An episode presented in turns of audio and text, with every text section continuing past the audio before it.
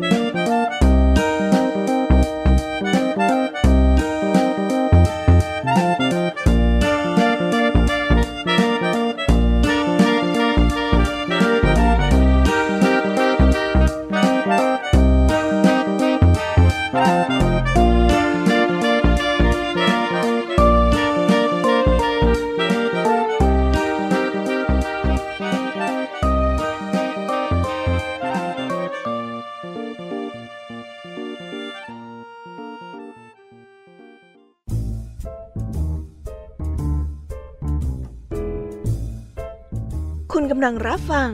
ไทย PBS Radio ต่อจากนี้ไปขอเชิญทุกท่าน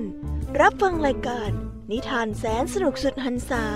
ที่รังสรรค์มาเพื่อน้องๆ ในรายการ Kiss Hour ค่ะ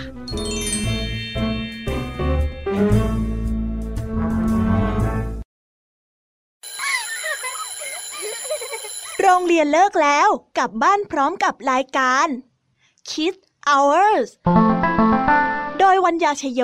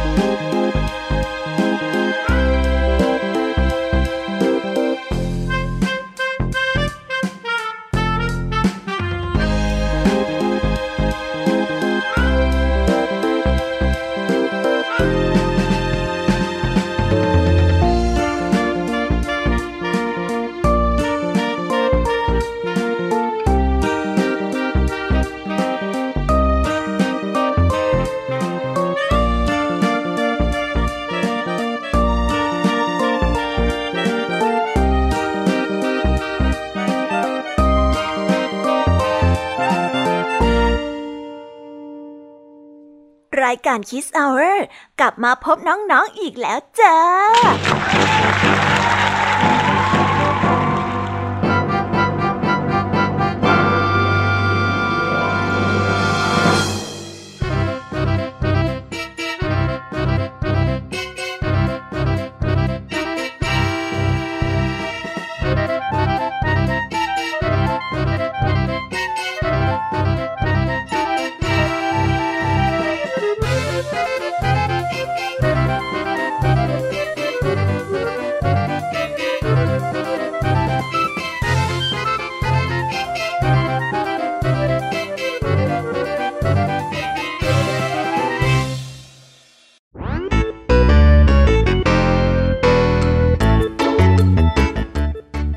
สวัสดีเจ้า ช่วงนี้พี่แยมมี่ยังอินอยู่กับนิทานท้องถิ่นของภาคเหนืออยู่นะคะที่รายการ Kiss Hour ได้รวบรวมแล้วก็นำมาแปลเป็นภาษากลาง เพื่อที่จะนำมาเล่าแล้วก็แบ่งปันให้น้องๆทุกคนได้เข้าใจตรงกัน แล้วก็ต่อยอดจินตนาการกันด้วยนะคะ จนกลายเป็นความสนุกและก็เพลิดเพลินให้กับน้องๆกันนั่นเอง วันนี้ค่ะ เรามาสนุกสนานกับการตะลุยโลกแห่งนิทานกันไปยาวๆ กับนิทานท้องถิ่นจากฐานข้อมูลของมหาวิทยาลัยเจียงใหม่ ที่ได้เอื้อเฟื้อเรื่องราว มาให้พี่ยามีได้นำมาบอกต่อให้น้องๆได้ฟังกัน เหมือนเช่นเคยค่ะ วันนี้คุณครูไหวใจดี ก็ได้มาพร้อมกับนิทานพื้นบ้านทั้งสองเรื่อง ซึ่งวันนี้คุณครูไหวก็ได้นำนิทานเรื่องสีสหายสามัคคี และเรื่อง หมอดูยาจกมาฝากกัน ส่วนจะสนุกสนานแค่ไหนนั้นต้องไปรอติดตามพร้อมๆกันนะคะเด็กๆ ส่วนพี่ยามีเล่าให้ฟังในวันนี้ค่ะ ก็มากันถึงสามเรื่องด้วยกัน ซึ่งก็เป็นนิทานจากทางภาคเหนือเช่นเดียวกันค่ะ นิทานในวันนี้นะคะ เป็นนิทานเกี่ยวกับความตลก และก็ความสนุกสนานเฮฮาที่เชื่อมโยงกับวิถีชีวิตของคนสมัยก่อน ที่แอบซ่อนแง่คิดต่างๆ มาให้น้องๆได้ฟังกัน และก็วิเคราะห์กันอย่างเต็มที่ซึ่งในเรื่องแรกนั่นก็คือเรื่อง แพะปราบยักษ์ และเรื่องที่สองก็คือเรื่อง รวมพลังปราบยักษ์ และก็ปิดท้ายกันด้วยเรื่อง ดวง นิทานทั้งสามเรื่องของพี่ยามีในวันนี้ พี่ยามีขอการันตีเลยค่ะว่า สนุกอย่างแน่นอน วันนี้นะคะ ลุงทองดีกับเจ้าจ้อย ก็ได้เตรียมนิทานสุภาษิตมาฝากพวกเรากันอีกเช่นเคย ซึ่งวันนี้เนี่ยก็มาพร้อมกับสำนวนไทยที่ว่า อ้อยเข้าปากช้าง เอ๊เรื่องราวจะเป็นอย่างไง เจ้าจ้อยจะเอาเรื่องอะไรมาให้ลุงทองดีปวดหัวกันอีก เอาไว้ไปรอฟังกันได้ในช่วงนิทานสุภาษิตกันเลยนะคะ แล้วก็ปิดท้ายกันอีกเช่นเคยค่ะ กับนิทานพี่เด็กดีจากทางบ้าน ซึ่งวันนี้นะคะ พี่เด็กดีก็ได้เตรียมนิทานเรื่อง แม่เลี้ยงใจร้ายมาเล่าให้กับพวกเราได้ฟังกัน เอส่วนเรื่องราวจะเป็นยังไงนั้น ในช่วงพี่เด็กดี มีคำตอบให้น้องๆรออยู่ค่ะ โอ้โห เป็นยังไงล่ะ ได้ยินแค่ชื่อเรื่องนิทานเนี่ย ก็น่าสนุกแล้วใช่ไหมล่ะคะเด็กๆ พี่แยมมี่ก็ตื่นเต้นมากๆเลย ที่จะรอฟังนิทานที่แสนสนุกที่พวกเรารออยู่ไม่ไหวแล้วล่ะค่ะ มีแต่เรื่องที่น่าฟังทั้งนั้นเลยนะคะเนี่ยเอาละค่ะ เพื่อไม่ให้เป็นการเสียเวลา พี่แยมมี่ว่าน้องๆคงพร้อมกันแล้วใช่ไหมล่ะคะ งั้นตอนนี้เราไปเตรียมตัวรับฟังกันได้เลย เพราะว่าตอนนี้เนี่ยคุณครูไหวได้มารอน้องๆอยู่ที่หน้าห้องเรียนแล้วล่ะค่ะ งั้นเราไปหาคุณครูไหวกันเถอะ ไปกันเลย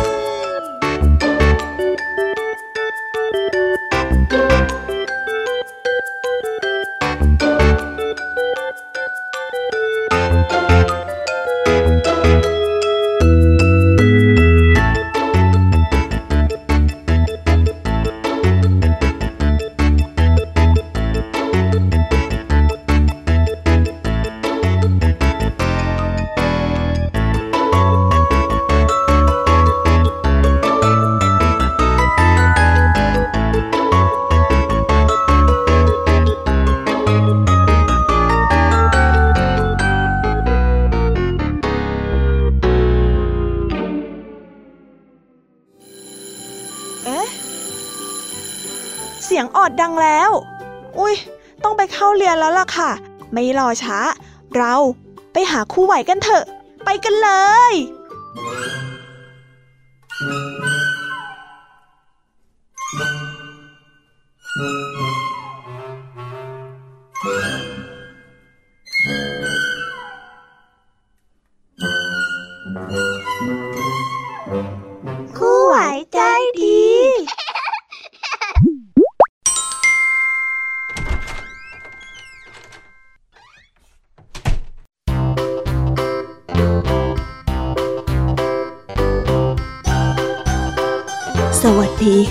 เด็กๆ วันนี้ก็กลับมาพบกับคุณครูไหวกันอีกเช่นเดิมนะคะ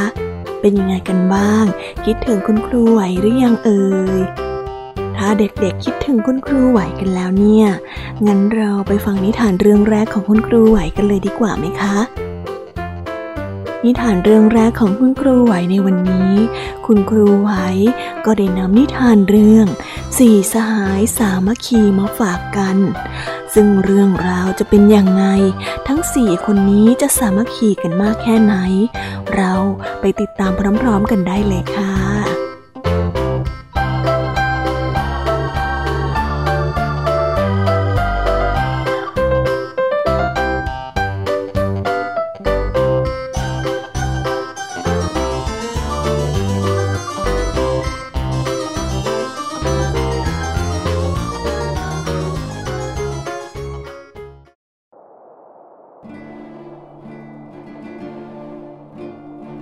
พื่อนสนิทกันสี่คน คนหนึ่งนั้นมีแรงมากมาย คนที่สองนั้นใช้ลูกคิด คิดได้เก่งและก็เร็วแม่นยำในการคิดคำนวณ คนที่สามนั้นไม่เก่งอะไร แต่ว่าหน้าตาดีหล่อเหลา ส่วนคนสุดท้ายนั้นเป็นคนที่ดวงดีมากๆ จะทำอะไรนั้นก็สบาย เพราะว่าชาติก่อนนั้นได้ทำบุญมามาก ปฏิบัติตนอยู่ในศีลในธรรมมาตลอด ชาตินี้ก็เลยเป็นคนที่ดวงดี โชคดี ทั้งสี่คนนี้ก็ได้ปรึกษากันว่า พวกเราลองไปต่างเมืองกันดีไหมเผื่อว่าเราน่ะจะได้มีงานมีการทำและก็อยู่กันอย่างสบายในวันหน้าเมื่อเจรจาพูดคุยตกลงกันได้ อย่างนั้นแล้วทั้งหมด ก็ได้พากันเดินทางไปต่างเมือง เพื่อที่จะไปหาเงิน เพื่อความสบาย เมื่อเดินทางไปถึงต่างเมือง ทั้งหมดก็ได้เดินเข้ามานอนอยู่ที่ศาลาที่พักริมทาง แล้วก็ได้กินอาหารที่ทุกคนนำติดตัวมา พอถึงรุ่งเช้า ทั้งหมดก็ตกลงกันว่า จะออกไปหางานทำชายคนที่มีแรงมหาศาลนั้น ก็ได้บอกมาว่า เดี๋ยววันนี้ข้าจะออกไปทำงานหาเงินก่อน เพื่อนๆ รอข้าอยู่ที่บ้านนี่แหละ เดี๋ยวตอนเย็นๆข้าจะกลับมา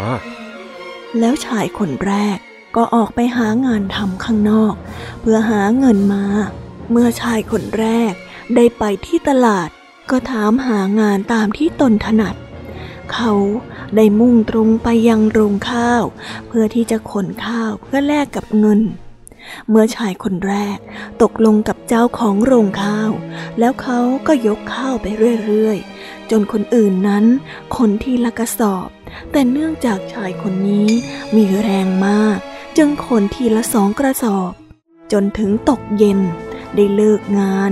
ชายคนนี้ก็ได้รับค่าจ้างมาหนึ่งพันบาท เป็นค่าแรงเป็นสองเท่าของคนอื่นๆ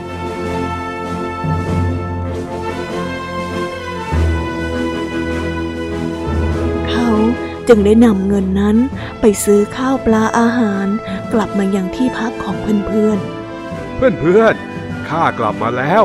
นี่ดูสิมีอาหารเยอะแยะไปหมดเลย ทั้งหมดก็กินข้าวกันจนอิ่มน้ำสำราญ หลายวันพอเงินหมด ชายคนที่สองก็อาสาออกไปหาเงินซื้ออาหาร เพื่อที่จะมาให้เพื่อนๆของตน ชายคนที่สองก็มีหัวใจในการคิดคำนวณใช้ลูกคิดเก่ง เขาจึงเดินทางไปที่ตลาด พอดีว่าไปเจอพ่อค้าสองคน ซื้อของมา แต่ไม่สามารถที่จะตกลงอะไรกันได้ จึงได้ถกเถียงกันเป็นการใหญ่ เมื่อชายคนนี้มาถึง ก็ได้เข้าไปเจรจาไก่เกลี่ยถึงเรื่องราวที่เกิดขึ้น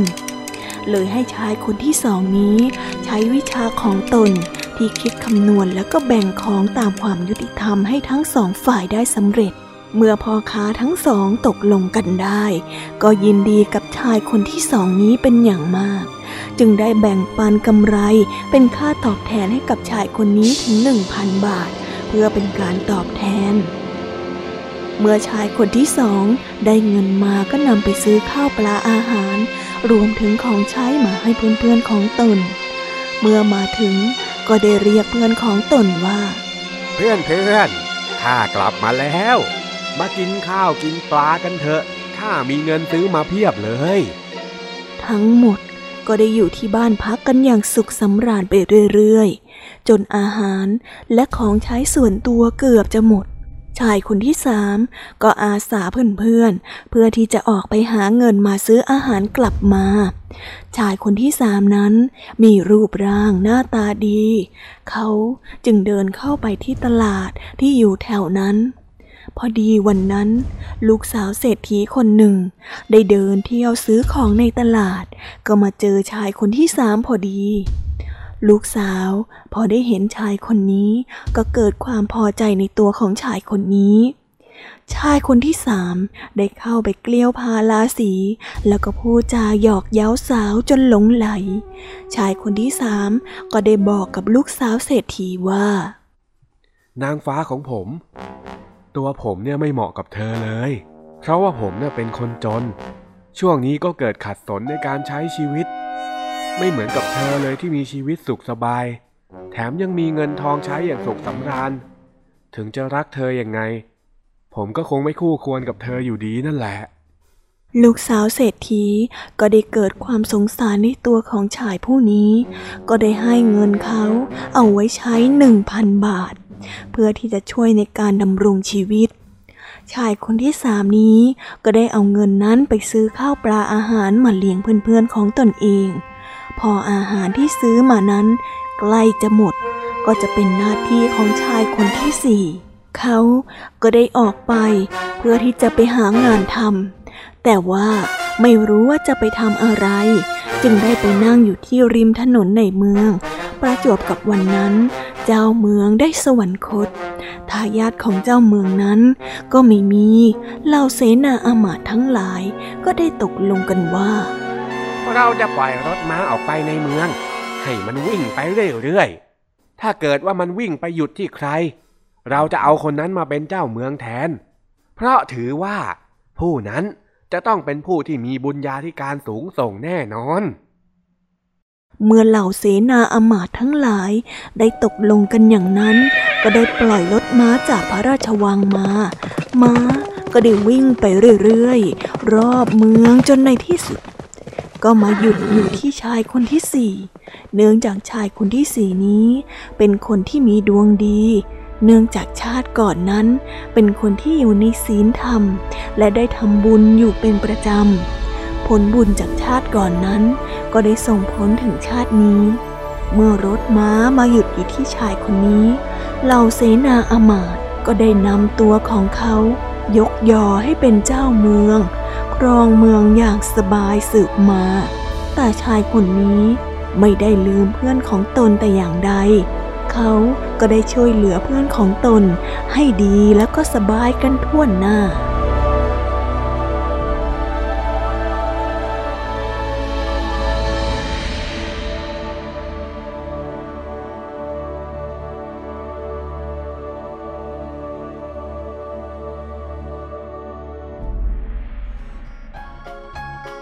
ก็ได้จบไปแล้วนะคะสำหรับนิทานเรื่องที่หนึ่งของคุณครูไหว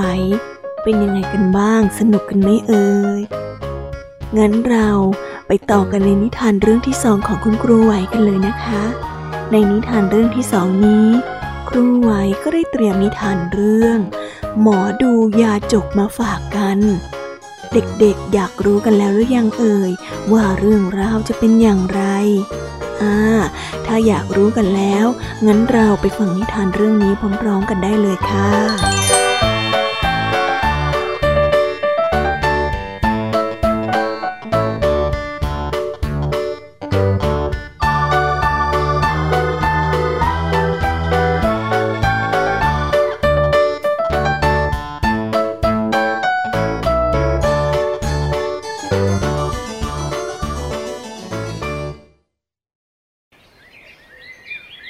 นานมาแล้ว ยังมียาจกคนหนึ่ง เดินไปขอข้าวขอน้ำตามหมู่บ้าน วันหนึ่ง ก็ได้ไปขอข้าวที่บ้านหญิงคนหนึ่ง แต่บังเอิญว่าวันนั้น ผู้หญิงคนนั้นอารมณ์ไม่ค่อยดี เพราะว่าสร้อยคอของนางได้หายไป พอยาจกไปขอข้าวที่บ้านนั้น ผู้หญิงเจ้าของบ้านจึงได้ตะคอกมาว่าเฮ้ยไปขอที่อื่นไป วันนี้ฉันอารมณ์ไม่ดีสร้อยคอของฉันมันหายไปเนี่ยเฮ้ยไปลืมเอาไว้ที่ไหนก็ไม่รู้ เมื่อพูดเสร็จ นางก็นั่งลงตรงหน้าของยาจก แต่ว่าหญิงคนนั้น นั่งไม่เรียบร้อย จึงทำให้ยาจกนั้น เห็นกระโปรง ยาจกนั้นไม่รู้ว่าจะทำอย่างไร เลยอุทานขึ้นมาว่า ช่องโหว่ช่องโหว่ นายหญิงช่องโหว่พอยาจกคนนั้นพูดจบ หญิงคนนั้นก็คิดได้ว่า ลืมสร้อยไว้ตรงรูห้องน้ำผู้หญิงคนนั้นก็เลยคิดว่า ยาจกคนนี้เป็นหมอดู มาบอกใบให้ตนเอง นางจึงได้เอาข้าวของมาให้ยาจกมากมาย จากนั้นก็ไปเล่าว่ายาจกคนนี้เป็นหมอดูที่แม่นมากๆ เล่าต่อๆกันปากต่อปาก และไม่นานนัก ทองของพระเจ้าแผ่นดินก็ได้หายไป ทหารจึงได้ไปจับเอาช่างตีทองทั้งหมดที่อยู่ในเมืองนั้นมา แล้วก็ได้ให้ทหารไปเอาตัวยาจกคนนั้นมาด้วย และได้บอกว่าให้หมอดูยาจกนี้ทำนายว่าใครเป็นคนที่ขโมยทองไป ยาจกคนนี้ก็กลัวมาก เพราะเขาไม่ได้เป็นหมอดู เขาก็เลยคิดหาวิธีที่จะทำอย่างไร ถึงจะได้ตัวขโมยมาให้พระเจ้าแผ่นดิน ในที่สุด ยาจกก็คิดขึ้นได้ เขานับดูช่างทองว่ามีกี่คน แล้วก็ให้ทหารไปหาถังมาใส่สี แล้วก็มาให้เท่ากับจำนวนของช่างทอง พอทหารมาครบแล้ว ยาจกคนนี้ก็บอกกับช่างทองว่า ก็ให้ทุกคนเอามือลงไปจุ่มในถัง ถ้าใครไม่ได้ขโมยทอง สีก็จะไม่ติดมือ แต่ถ้าใครเป็นขโมย สีก็จะติดมือนั่นเอง หมู่ช่างทองที่ไม่ได้ขโมยทอง ก็เอามือจุ่มถึงก้นถัง แต่คนที่ขโมยทองไป ก็เอามือจุ่มไม่ถึงก้นถัง เสร็จแล้วยาจก มันก็ได้บอกให้ช่างทอง เอามือออกจากถัง ปรากฏว่า คนที่ไม่ได้ลักนั้น มือเปื้อนสีหมดทั้งมือและก็แขน มีคนเดียวเท่านั้นที่มือเปื้อนสีน้อยกว่าคนอื่น ยาจกก็เลยบอกกับพระเจ้าแผ่นดินไปว่า นั่นไง ไอ้คนที่สีติดมือน้อยที่สุดนั่นแหละ ที่เป็นคนที่ขโมยทองของท่านไปน่ะท่านเจ้าเมือง ตั้งแต่นั้นเป็นต้นมายาจกคนนั้นก็ได้เข้าไปอยู่ในเมือง อยู่อย่างสุขสบาย อย่างมีความสุข เพราะความรู้จักแก้ปัญหาเฉพาะหน้า บวกกับความโชคดีแบบสุดๆ ตั้งแต่นั้นเป็นต้นมา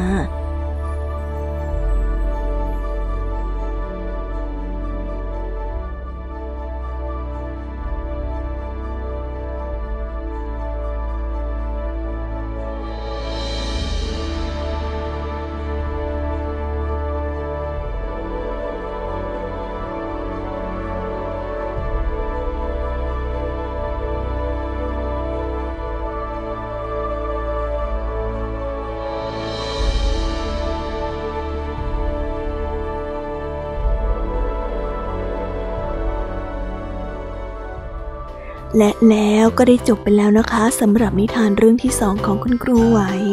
เป็นยังไงกันบ้าง สนุกกันไหมเอ่ยแล้ววันนี้ก็หมดเวลาของคุณครูไหวกันไปแล้วนะคะ ครูไหวก็ต้องขอส่งต่อให้เด็กๆ ไปฟังนิทานในช่วงต่อไปกับช่วง พี่แยมมีเล่าให้ฟังกันต่อเลยนะ สำหรับวันนี้เนี่ย คุณครูไวก็ต้องขอกล่าวคำว่า สวัสดีค่ะ บ๊ายบาย เอาไว้เจอกันใหม่นะคะเด็กๆ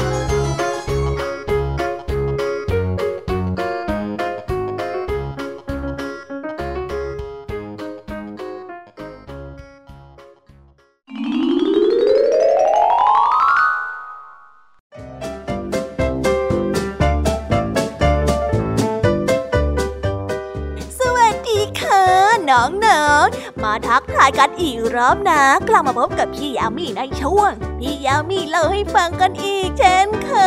ย ตอนนี้ทีมงานของพี่ยามีเนี่ย พร้อมที่จะมาเล่านิทานให้กับน้องๆฟังกันแล้วล่ะค่ะ เอาเป็นว่าเราไปฟังนิทานเรื่องแรกของพี่ยามีกันเลยดีกว่าไหมคะ ในนิทานเรื่องแรกของพี่ยามีมีชื่อเรื่องว่าแพะปราบยักษ์ เรื่องราวจะเป็นยังไง เราไปฟังกันได้เลยค่ะ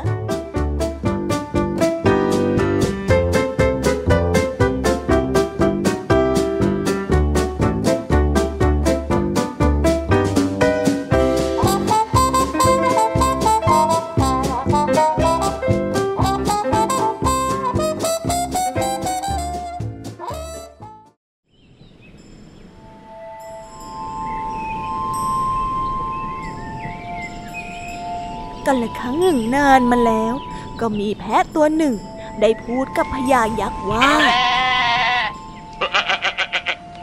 แม่ท่านพญายักษ์ผู้ยิ่งใหญ่ เป็นที่เคารพแล้วก็เทิดทูนของข้าพเจ้า ข้าเจ้า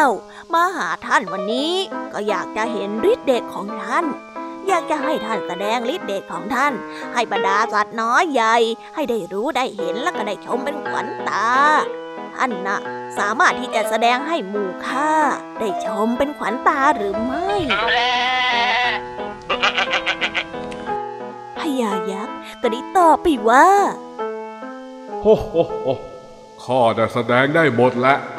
ข้าเป็นยักษ์ที่ยิ่งใหญ่ที่สุดแล้วข้าทำได้ทั้งนั้น เจ้าอยากจะให้ข้าทำอะไร ไหนเอ็งบอกมาเลย ท่านผู้ยิ่งใหญ่ หากท่านจะแสดงให้พวกข้าได้เห็นแล้ว ข้าก็รู้สึกยินดี ทีนี้ ขอเชิญท่านแปลงร่างเป็นอะไรสักอย่างหนึ่งจะได้ไหมพญายักษ์ก็ได้ตอบไปว่า เดี๋ยวข้าจะทำให้ดูเป็นบุญตา ท่านลองแปลงร่างเป็นควายจะได้ไหมขอรับ ได้สิ หลังจากที่พูดจบพญายักษ์ก็ได้ร่ายเวทมนต์กลายเป็นควาย รูปร่างกำยำ และเมื่อได้เป็นควายแล้ว แพะก็ได้ถามต่อไปว่าท่านจะแปลงตัวจากควายเป็นอย่างอื่นได้อีกไหมขอรับ เอ็งอยากจะให้ข้าแปลงร่างเป็นอะไรเอองั้นท่านร้องแปลงร่างเป็นหมูได้ไหมขอรับโธ่แค่นี้เองหรือ ง่ายนิดเดียวอะ เอ็งรอดูละกัน ทีนี้พญายักษ์ก็ได้ร่ายเวทมนต์เป็นหมูทีนี้แพะก็ได้ถามต่อไปอีกว่าโอ้สุดยอดไปเลยท่าน ท่านเนี่ย สามารถจะแปลงเป็นไก่ได้ไหมอะท่าน เออข้าแปลงร่างได้อยู่แล้วล่ะนะเจ้าแพะอยากจะให้ยักษ์นั้น แปลงร่างเหลือตัวเล็กลงเรื่อยๆ จึงได้พูดต่อไปว่า เออ งั้นข้าอยากจะเห็นท่านแปลงร่างให้เป็นตั๊กแตนจะได้ไหมขอรับ เอ๊ทำไมเองถึงเรื่องเยอะอย่างนี้กันนะ อ้าว ได้ได้เอ็งรอดู ทีนี้ก็ได้ร่ายเวทมนต์คาถา แปลงร่างเป็นตั๊กแตนสุดท้ายนี้ข้าอยากจะให้ท่าน แปลงร่างเป็นหญ้าจะได้ไหมขอรับ อันนี้สุดท้ายแล้วจริง ๆ นะขอรับนะนะข้านี่อยากดูเป็นขวัญตาจริง ๆ เลยอะสุดท้ายแน่นะข้าแล้วเบื่อเอ็งจะแย่อยู่แล้วอ้าวคอยดู ว่าแล้วพญายักษ์ก็ร่ายเวทมนต์ให้ตัวเองนั้น กลายเป็นต้นหญ้า พอยักษ์ได้แปลงร่างกายเป็นต้นหญ้าแล้ว แพะก็ได้ช่วยโอกาส ตะคุบต้นหญ้ากินเป็นอาหาร แล้วก็ได้พูดงึมงำงึมงำว่า มีฤทธิ์เยอะสัเปล่า แต่ดันบ้าเยอะแต่ไม่มีสมองเนี่ยนะ เดี๋ยวฉันจะเคี้ยวให้แหลกไปเลย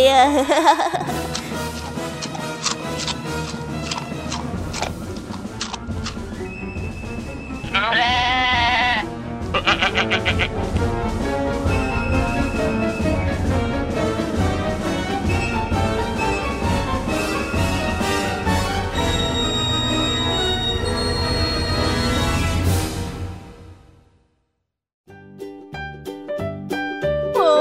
ได้จบไปแล้วนะคะสำหรับนิทานเรื่องแรก เป็นยังไงกันบ้างคะ สนุกกันไหมเอ่ย เจ้าแพะเนี่ยฉลาดจริง ๆ เลยนะคะแหมหลอกเจ้ายักษ์ได้สิอยู่หมัดเชียว สนุกขนาดนี้แล้วเนี่ย น้องๆออยากจะฟังนิทานในเรื่องที่สองของพี่ยามีกันแล้วหรือยังเอ่ยอ่าถ้าน้องๆอยากจะฟังนิทานเรื่องต่อไปของพี่ยามีกันแล้ว งั้นเราไปฟังนิทานเรื่องนี้กันเถอะค่ะ ในนิทานเรื่องนี้มีชื่อเรื่องว่า รวมพลังปราบยักษ์ เรื่องราวจะเป็นยังไงนั้น เราไปฟังพร้อมๆกันได้เลยค่ะ ไปฟังกันเลย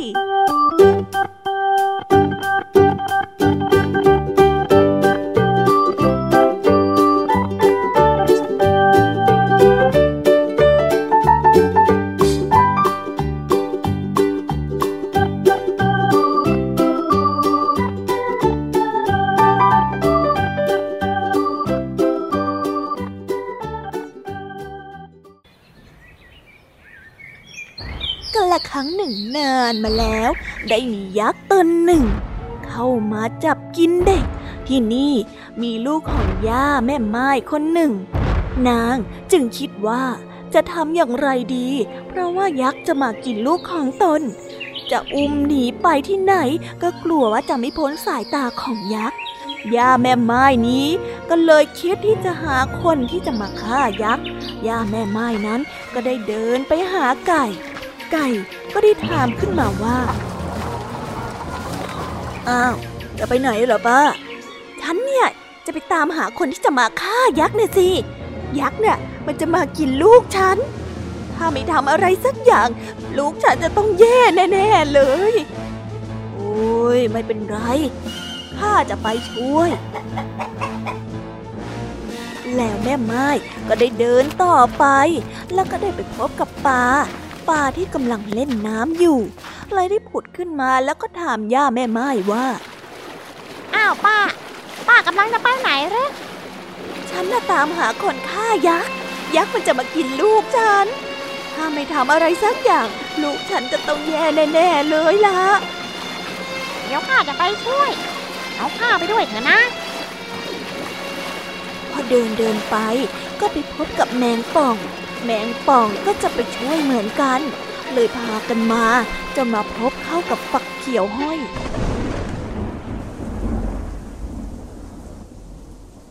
ฝักเขียวห้อยก็ได้ถาม แล้วก็ขออาสาไปช่วยอีก จนป้าได้เดินทางมาถึงก้อนหิน ก้อนหินก็ยังถามป้าไปอีกว่า ป้ามานั่งที่นี่จะไปไหนกันหรือ ฉันน่ะมาตามหาคนฆ่ายักษ์ ยักษ์มันจะมากินลูกของฉัน ถ้าไม่ทำอะไรสักอย่างเนี่ยนะ ลูกของฉันจะต้องแย่แน่ๆเลย ไปไปให้ข้าไปด้วยนะ แม่ไม้ก็ได้แบกหินมาด้วย ทั้งหมดก็มีก้อนหินฟักเขียว ไก่ แมงป่อง มาถึงบ้าน หินก็ได้บอกว่า เอาเถอะ ท่านวางข้าไว้ตรงนี้แหละ ไม่ต้องเอาขึ้นไปบนเรือนหรอก ปลาก็ได้พูดต่อว่า เอาข้าไปขังไว้ที่เตาไฟนะ ข้าจะอยู่ที่ขี้เท่า ทีนี้แมงป่องก็ว่า จะไว้ที่กระบวยข้างหม้อน้ำปักเขียวก็บอกว่า งั้นเอาข้าไปแขวนไว้ที่ปากประตูก็แล้วกัน แล้วเจ้าไก่ก็ได้บอกแม่ไม้ไปว่าเอองั้นข้าขอไปอยู่ที่ใต้ถุนหลังบ้านก็แล้วกันเนาะ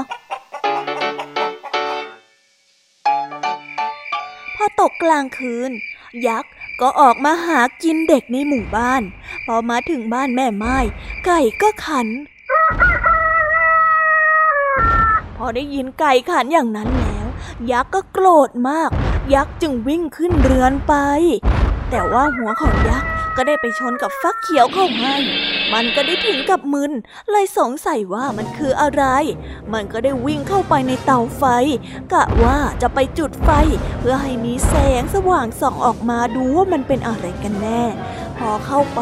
ปลาก็ดิ้นจนขี้เท่านั้นเข้าตายักษ์ ยักษ์ก็ได้ก้มหน้าลง เพื่อควานหาน้ำที่จะเอามาล้างหน้า แต่พอได้ตักน้ำขึ้นมากำลังจะบ้วนปาก แมงป่องก็ได้ต่อยเข้าที่ปาก แล้วก็ทำให้ตามองไม่เห็น ปากก็เจ็บก็เลยจะลงมาข้างล่าง ก็ได้เกิดเหยียบบันไดพลาดแล้วก็ตกลงมา เอาหัวไปฟาดกับก้อนหิน แล้วเจ้ายักษ์ก็ได้ตายอยู่ที่หน้าบ้านของหญิงไม้นั่นเอง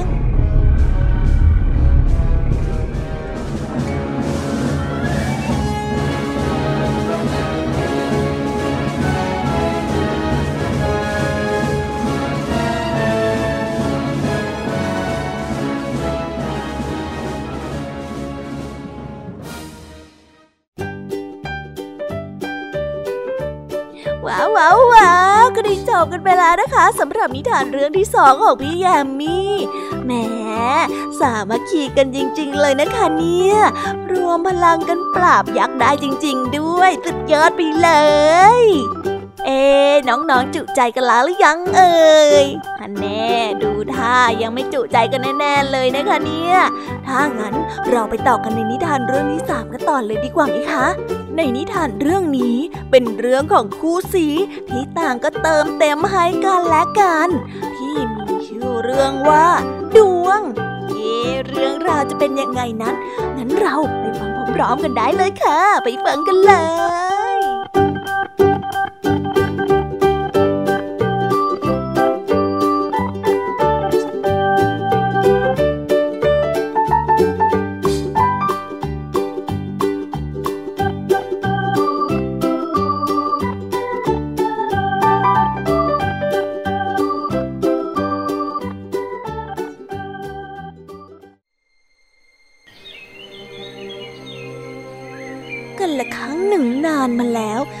มีสองสหายคบหาเป็นเพื่อนกันมานาน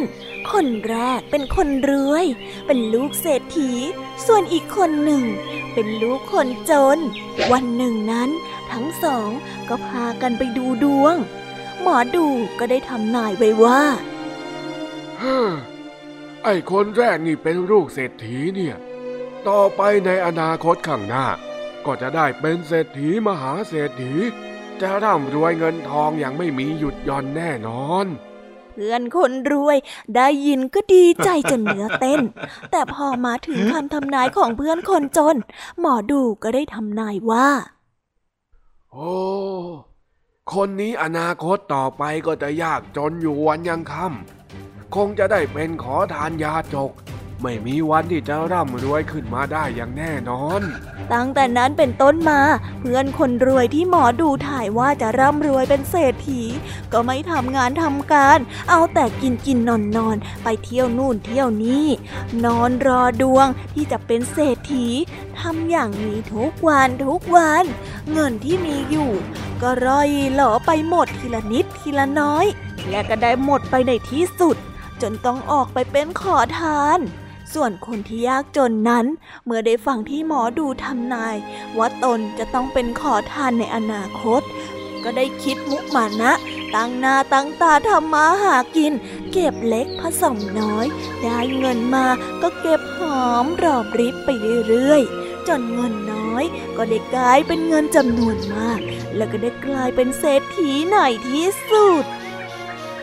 และนิทานเรื่องนี้นะคะ ก็ได้สอนให้เรารู้ว่า เกิดเป็นคนนั้นไม่ควรที่จะหวังพึ่งแต่ดวงชะตา แต่ต้องลงมือทำด้วย ชีวิตจึงจะประสบความสำเร็จค่ะ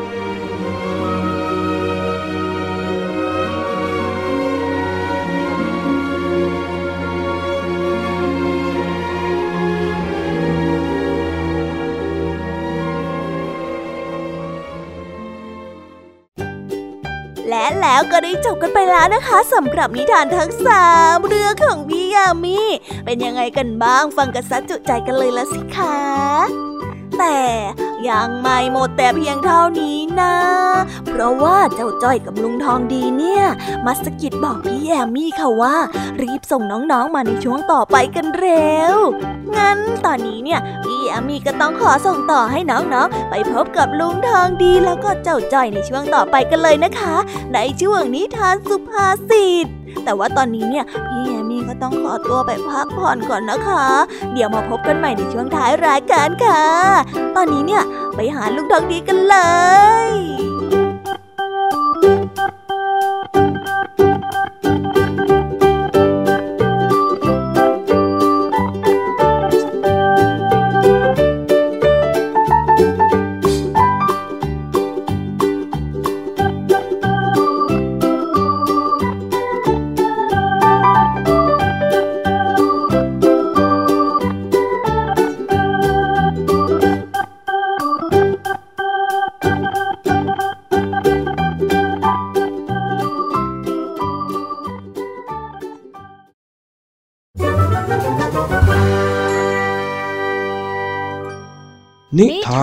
สุภาษิต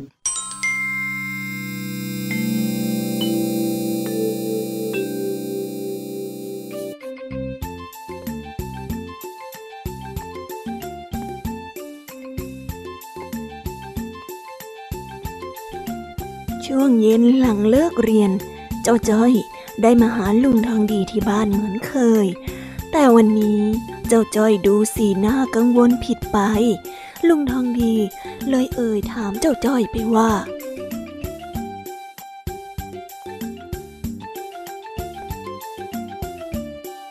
เปล่าจ้ะลุง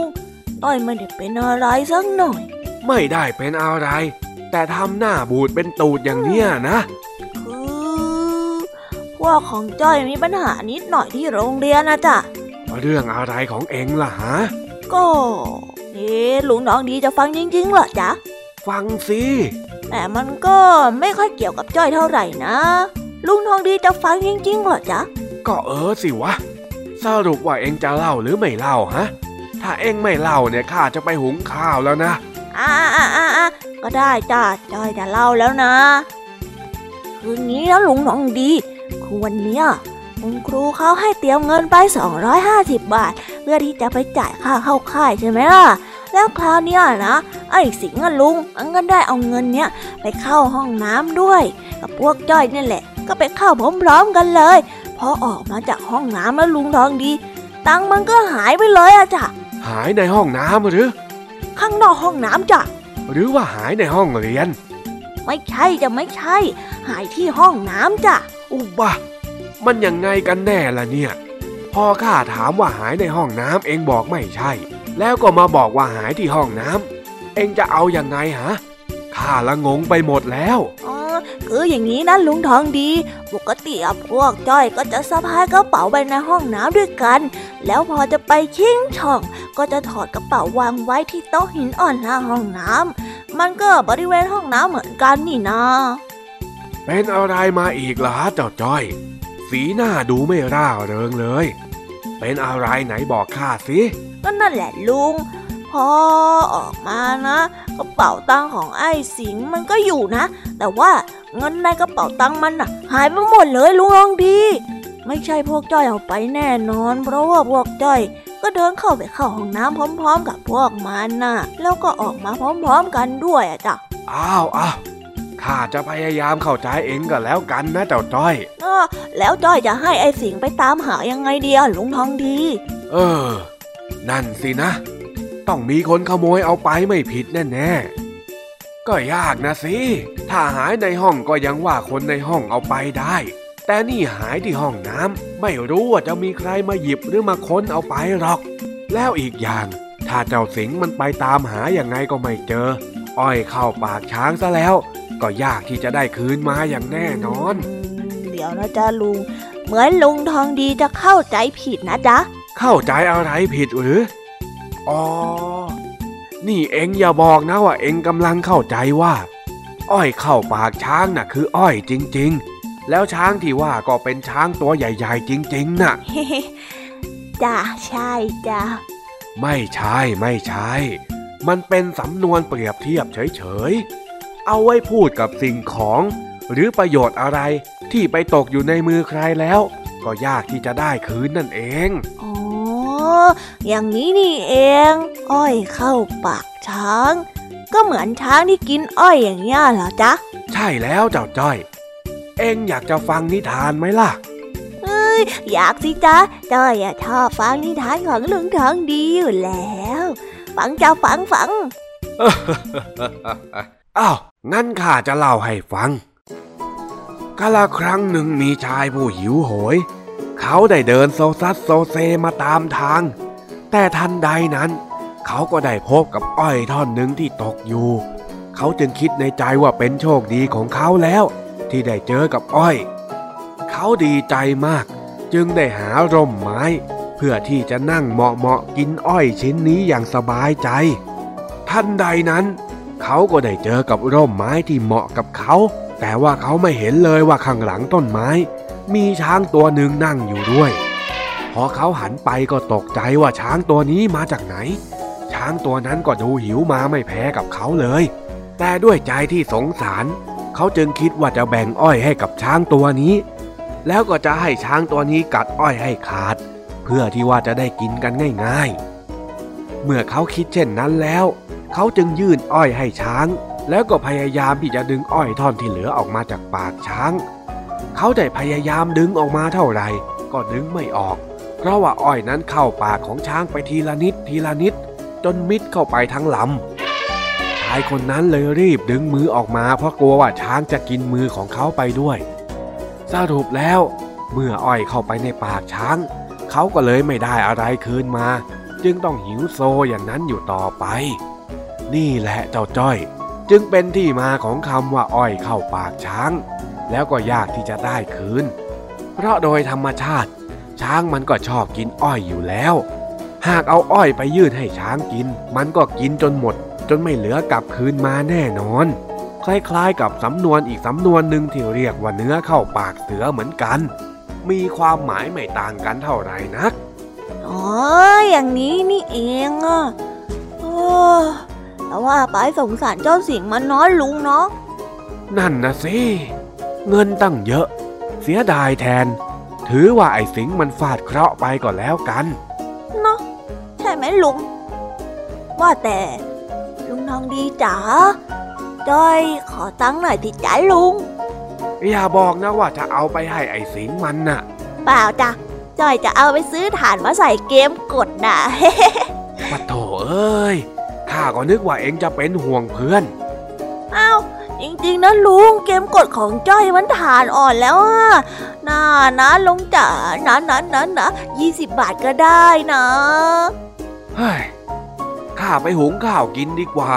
นี่ก็เย็นมากแล้ว เอ้ย ไปละไปละน่าลุงจ๋าลุงทองดี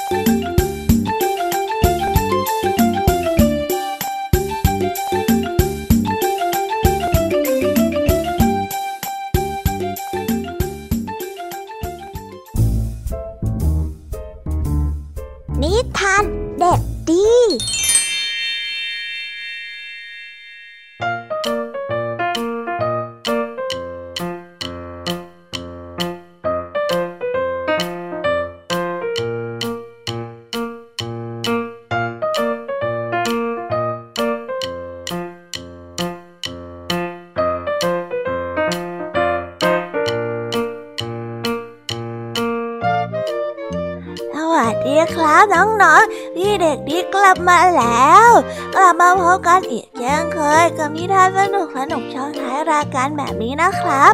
อันนี้ก็อีกเช่นเคย พี่เด็กดีก็ได้เตรียมนิทานเกี่ยวกับความเมตตาต่อเพื่อนร่วมโลก กับความรู้จักบุญคุณของสัตว์มาเล่าให้กับน้องๆได้ฟังกันน้องๆ อยากจะรู้กันแล้วหรือยังเอ่ยว่าเรื่องราวจะเป็นอย่างไงและมีชื่อเรื่องว่าอะไร ถ้าอยากรู้กันแล้ว งั้นเราไปฟังนิทานเรื่องนี้พร้อมๆกันเลยครับ นิทานเรื่องนี้เสนอชื่อเรื่องว่า แม่เลี้ยงใจร้าย เรื่องราวจะเป็นยังไงนั้น เราไปฟังกันเลย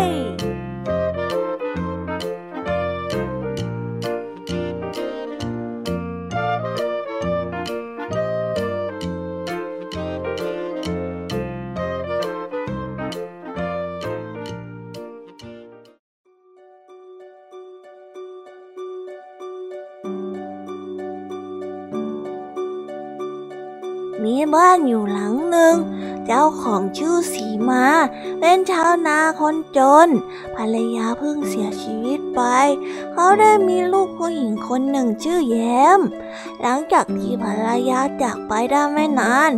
พ่อของแย้มก็มีภรรยาใหม่ และภรรยาใหม่ก็ได้มีลูกติดมาด้วยเมื่อพ่อไปทำงานก็ได้ปล่อยให้ลูกเล่นอยู่ที่บ้าน กับลูกติดของภรรยาใหม่ พ่อไปค้าขาย ก็มักจะไม่ได้อยู่บ้าน เพราะต้องเดินทางไปยังเมืองอื่นๆบ่อยๆ แย้มจึงต้องอยู่กับแม่เลี้ยงที่ไม่ได้รักแย้ม และคิดแต่จะกั่นแกล้งแย้ม บางทีก็แกล้งเป็นใช้งาน บางทีก็แกล้งไม่ให้กินข้าว อย่างเช่นวันนี้เช่นกัน เอ๊ะทำไมแกถึงไม่ผอมซูบสักทีนะ ข้าวป่าฉันก็ไม่ได้ให้แกกิน ดี เดี๋ยววันนี้ ฉันจะไม่ให้แกกินน้ำด้วย วันต่อมา แม่เลี้ยงก็ได้บังคับแล้วก็เคี่ยนตีแย้ม ให้บอกความจริงว่าทำไมถึงยังแข็งแรง ไม่สู้ผอม ทั้งทั้งที่ก็ไม่ได้ให้กินอะไรเลย แต่แย้มก็ไม่บอก กลับนิ่งเงียบแล้วก็ไม่โต้ตอบอะไร ส่วนลูกเลี้ยงนั้น วันๆก็ไม่ทำงานอะไร เอาแต่กินกินนอนนอน แล้วก็แต่งตัวให้สวยงามเท่านั้น วันหนึ่งแย้มก็ได้ตื่นขึ้นมาแต่เช้า แล้วก็เห็นหมารูปร่างผอมตัวหนึ่งที่ดูหิวโซมากๆ แย้มก็เลยได้เอาข้าวให้หมาตัวนั้นกิน แม่เลี้ยงมาเห็นข้าวก็ละโกรธมาก ที่แย้มแบ่งข้าวให้หมากิน จึงคว้ามีดไล่ฟันหมายจะเอาชีวิตของหมาตัวนั้นจนหมาตัวนั้นได้วิ่งหายไป แม่เลี้ยงเสียหน้ามาก เลยไล่ให้แย้มไปนอนกับหมาตัวนั้น แต่แย้มก็ไปโดยที่ไม่ขัดข้องใจอะไร เพราะแย้มรู้สึกรักแล้วก็เอ็นดูหมาาก แล้วก็ได้ดูแลหมาตัวนั้นเป็นอย่างดี สัตว์ที่อยู่แถวนั้นก็ไม่มีตัวอะไรมาทำร้ายแย้ม เพราะว่าแย้มเคยให้อาหารพวกมัน ไม่ว่าจะเป็นนก มด หนูหรือว่ายุง ก็ช่วยกันดูแลความสะดวกสบายให้กับแย้ม จนแย้มอยู่ได้อย่างไม่ลำบากเลย ยิ่งอยู่มานานวันไป แย้มก็ยิ่งโตเป็นสาวที่สวยงาม เมื่อแม่เลี้ยงมาเห็น ก็เกิดการอิจฉาขึ้น จึงอยากจะให้ลูกของตนเองมานอนที่นี่บ้าง จึงบอกให้ลูกของตนเองนั้น ไปนอนในที่ของแย้ม แต่พอมานอนเข้าจริงๆ ด้วยความเป็นคนที่มีจิตใจไม่มีความเมตตาเลยทำให้ยุงกัดแถมอยู่ที่ไหนก็ไม่ได้ เพราะถูกสัตว์ต่างๆ รังแก ลูกของแม่เลี้ยงได้ร้องไห้แล้วก็ไปฟ้องกับแม่ว่า นอนหลับตรงที่ของแย้มไม่ได้เลย ลูกสาวก็เลยบอกให้แม่เลี้ยงมาตีแย้มเพื่อแก้แค้นน้อยคนดีนักเหรอ มาดูสิว่าจะทนไม้เรียวได้ไหม นี่แน่โอ้ยนี่ตีหนูทำไมอะอย่านะ อย่า นี่แน่ แม่เลี้ยงกำลังเคี่ยนตีแย้มหมาตัวนั้นก็วิ่งเข้ามาเพราะได้ยินเสียงร้องไห้ของแย้มพอหมาเห็นแย้มถูกรังแกแบบนั้นก็น้ำตาไหล สงสารแย้มจับใจ จึงได้เข้าไปกัดแม่เลี้ยงแล้วก็ลูกจนต้องหนีออกจากบ้านแห่งนี้ไปทำให้แย้มได้อยู่บ้านหลังนี้อย่างสงบสุข นับตั้งแต่นั้นเป็นต้นมา แล้วก็ได้จบไปแล้วนะครับสำหรับนิทานของพี่เด็กดี ที่ได้เตรียมมาเล่าให้กับน้องๆฟังกันในวันนี้ แม่เลี้ยงใจร้ายนี่นิสัยไม่ดีเลยนะครับ มาทำร้ายแย้มได้ขนาดนี้ โชคดีนะที่เจ้าหมาได้มาช่วยเอาไว้ ไม่อย่างนั้นเนี่ย แย้มต้องโดนตีจนน่องลายแน่ๆเลยแล้ววันนี้ก็หมดเวลาของช่องพี่เด็กดีกันไปแล้ว เอาไว้พบกันใหม่ในวันหน้านะ สำหรับวันนี้พี่เด็กดีต้องขอตัวลากันไปก่อนแล้วครับ สวัสดีครับ บ๊ายบาย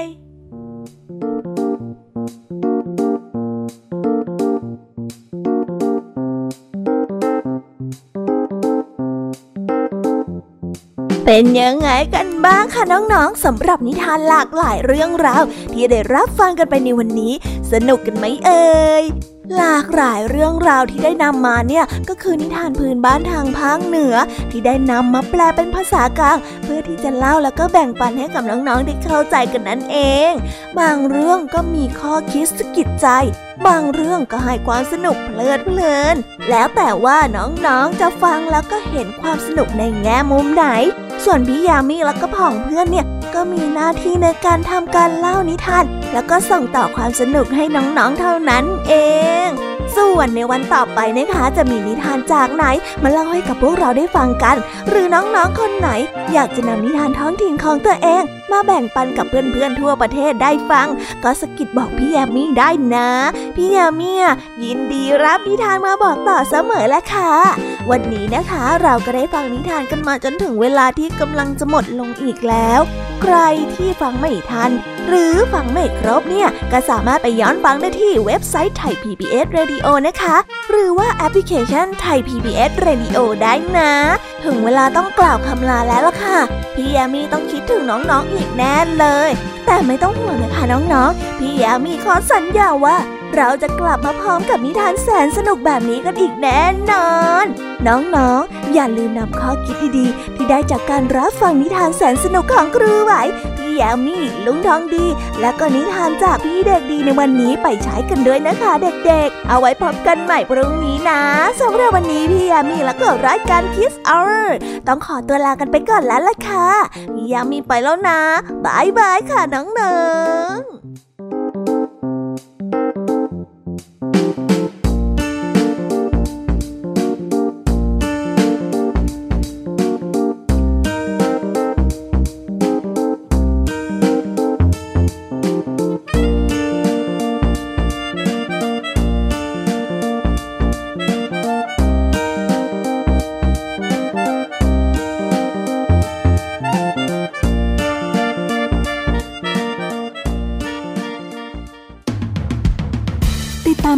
ายการย้อนหลังได้ที่เว็บไซต์และแอปพลิเคชันไทย PBS Radio ไทย PBS Radio วิทยุข่าวสารสาระ เพื่อสาธารณะและสังคม